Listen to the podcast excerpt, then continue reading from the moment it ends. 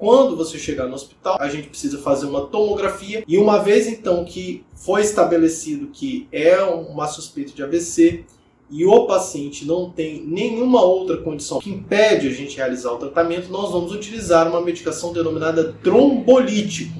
Existem ainda aquelas situações que às vezes a gente vai utilizar essa medicação para quebrar o trombo e restabelecer o fluxo sanguíneo cerebral e a gente não vai conseguir. Nesses casos, a gente pode utilizar um procedimento muito avançado, que é restabelecer o fluxo sanguíneo por meio da abertura forçada utilizando a tecnologia do stent. O paciente sempre vai ficar em observação na UTI, a gente vai observar como será a evolução neurológica desse caso. Lembrando sempre, pessoal, que esse é um tratamento que não dá para ser feito em casa, ele realmente precisa ser feito no ambiente hospitalar por um profissional que tenha experiência no cuidado do AVC.